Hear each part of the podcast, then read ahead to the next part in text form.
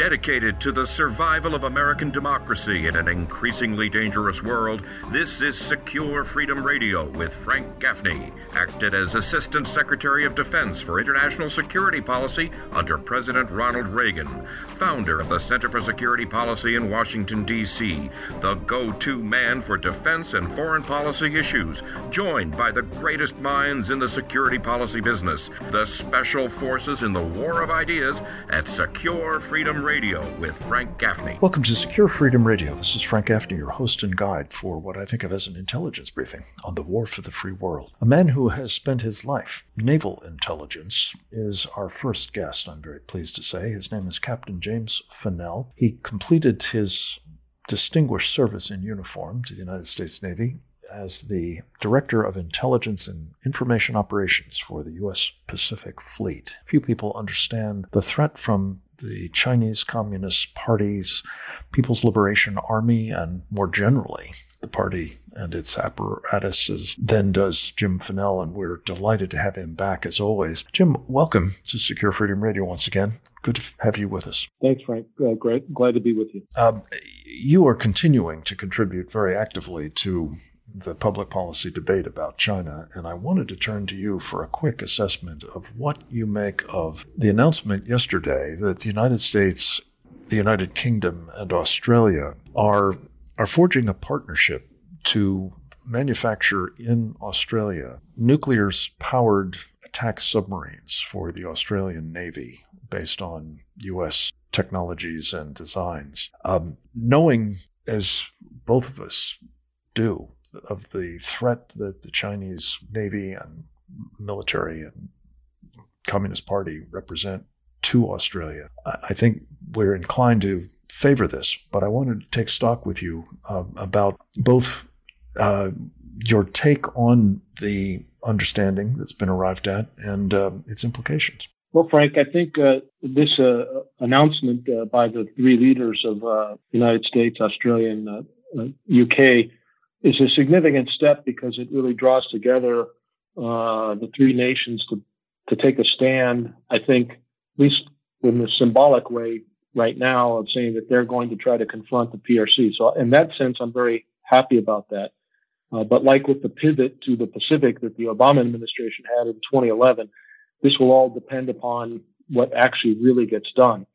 The gist of this for the Australians is that they signed an agreement in twenty sixteen to buy French submarines, a, a nuclear design that they were going to retrofit into a, a diesel uh, conventional powered submarine. And it squandered here for five years and millions of dollars spent and nothing was produced. And so there was growing frustration, I think, in Australia that they were just not getting the submarines that they needed to replace their aging Collins class.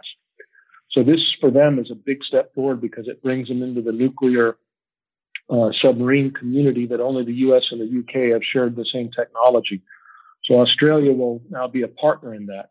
It'll probably take them ten years to be able to produce these boats and have them operating in Australia. And so my concern is that in that decade of concern that we'll talk about frequently on the show here, uh, that we need something in the interim. And so hopefully what this agreement will do beyond just the plans that are going to come up over the next year and a half, how to build these nuclear submarines for Australia and how to share artificial intelligence and quantum technologies.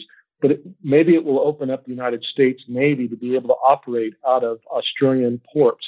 And this is important because with the Chinese D F twenty-one and D F twenty-six ballistic missiles that can target our naval forces in port in Japan, this now provides us maybe another opportunity to operate outside of those threat envelopes, but still be able to get into the fight quickly. For instance, from Perth to Singapore is a three, three-day transit, which will allow uh, U S Navy ships or submarines to be able to get in range of Chinese Navy uh, vessels operating in the South China Sea and be able to launch missiles at them. So this is, I think, the benefit right now is it'll open up the ability for United States nuclear submarines to be able to go into Australia. They haven't talked about that in the formal agreement, but I'm, I'm hearing rumors down under that that's what they would like to do. Uh, you've sort of alluded to two t- two pieces of this that um, I do find a bit concerning.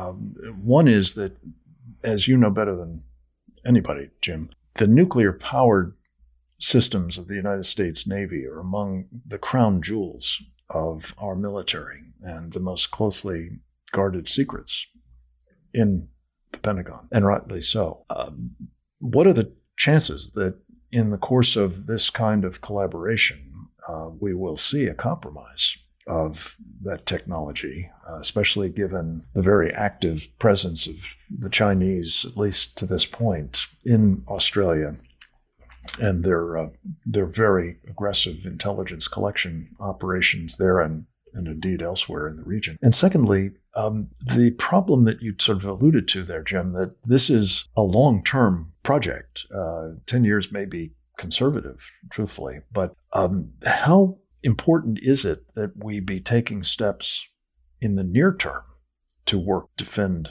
Australia and build up this uh, this tripartite relationship? Yeah, I think that the security aspect is, there's no question about that. And so any of this agreement, and there's a, a commitment to come up with a plan, a substantive plan in the next eighteen months, that must, from the U S side, must have uh, strict controls uh, uh, in security procedures. It will require embedded American naval officers and security personnel, I think, to be able to ensure that this technology is guarded. And if there's a, you know, even a hint of a violation, that, you know, the whole thing would, you know, maybe expire. Uh, so we can't allow that to be put at risk. Uh, but on the other hand, the idea that we are now able to interject our, our nuclear submarines to an area that gives us a different, we're, we're going to be able to spread the, the field, if you will, and make China have to worry about where we're coming from, not just from Guam or Sasebo or Yokosuka. So I think this is uh, you know, our West Coast. So I think this is an opportunity for us to expand that. Uh, but it, it, it, in another way, it also allows us to work on things like water space management with the Australian Navy and the Royal Navy. And, and we really should be including the Japanese Navy and the Taiwan Navy that have shared submarine force uh, interests uh, so that we can decon that water space and make sure we're maximizing the use of our submarines, counter the Chinese threat. Yeah, those seem to be really important points. Are there other things, Jim, that um, strike you as you look at uh, what the Australians bring to the fight that um, that are obvious places where we could make uh, further collaborations, perhaps building off of this important enhancement to our relationship? Well, in the statements from the governments that was referenced was the sharing also in the development of artificial intelligence and quantum technology. And I, I would, you know, that all gets into the cyber arena. So I think from that perspective, Australia and the U K, both leading in many ways in, you know, signals intelligence and cyber activities, the three of us working together in a unique way that will allow us to uh, also put at risk uh, the Chinese the strategic support force, which is their, their cyber force, if you will. And so this is another area that I think that we can, this agreement's a benefit to us. We already have the Five Eyes intelligence sharing agreement, but with New Zealand's position right now and their response already to this, uh, the Prime Minister of New Zealand New Zealand already came out and said we will now not allow Australian nuclear submarines into New Zealand ports. I mean, it's, it's, this is another way for us to continue to move forward in uh, the cyber arena without having to worry about being compromised by, uh, you know, where they're going with China. It's unfortunate the Australians aren't happy about that, but for now, this gives us that ability to do that. What we're looking at, I think, unfortunately, is uh, they are no longer part, of, a reliable part of the Five Eyes partnership. And uh, I think it would also behoove us to underscore that the United Kingdom had best steer clear of Huawei if they want to be part of this um relationship with Australia, as well as, of course, that Five Eye um, intelligence sharing operation. Um, what's your current reading on the Brits and uh, the Chinese efforts through this telecommunications conglomerate to penetrate them? And I think that the Brits are, you know, still a large percentage of their conservatives are against uh, getting involved with Huawei. Uh, but the, the business community, the business interests, just like in the United States with our big tech interests, are, are more than willing to compromise. And so it's going to take leadership from Washington to hold that line. It, it's really critically important. And I would agree with you that uh, there should be some stipulation in this agreement that if, uh, you know, any one of these nations were to somehow allow Huawei to be, uh, you know, come into the, their countries and get in, in you know, injected into their I T backbone that there's no way that we, this agreement could go forward. We have to keep that air gapped and cauterized and separated. General Mark Milley's conduct. Um, I, I'm thinking, obviously, most immediately of his willingness to warn the Chinese in the event the United States felt obliged to attack China, um, which has now, it seems to me, been confirmed uh, as something that he did. Um, certainly, we know he was communicating with his Chinese counterpart to try to allay concerns about um, uh, untoward consequences from, you know, relations going south. south. But Jim, also, um, just his more general attitude towards China's rise.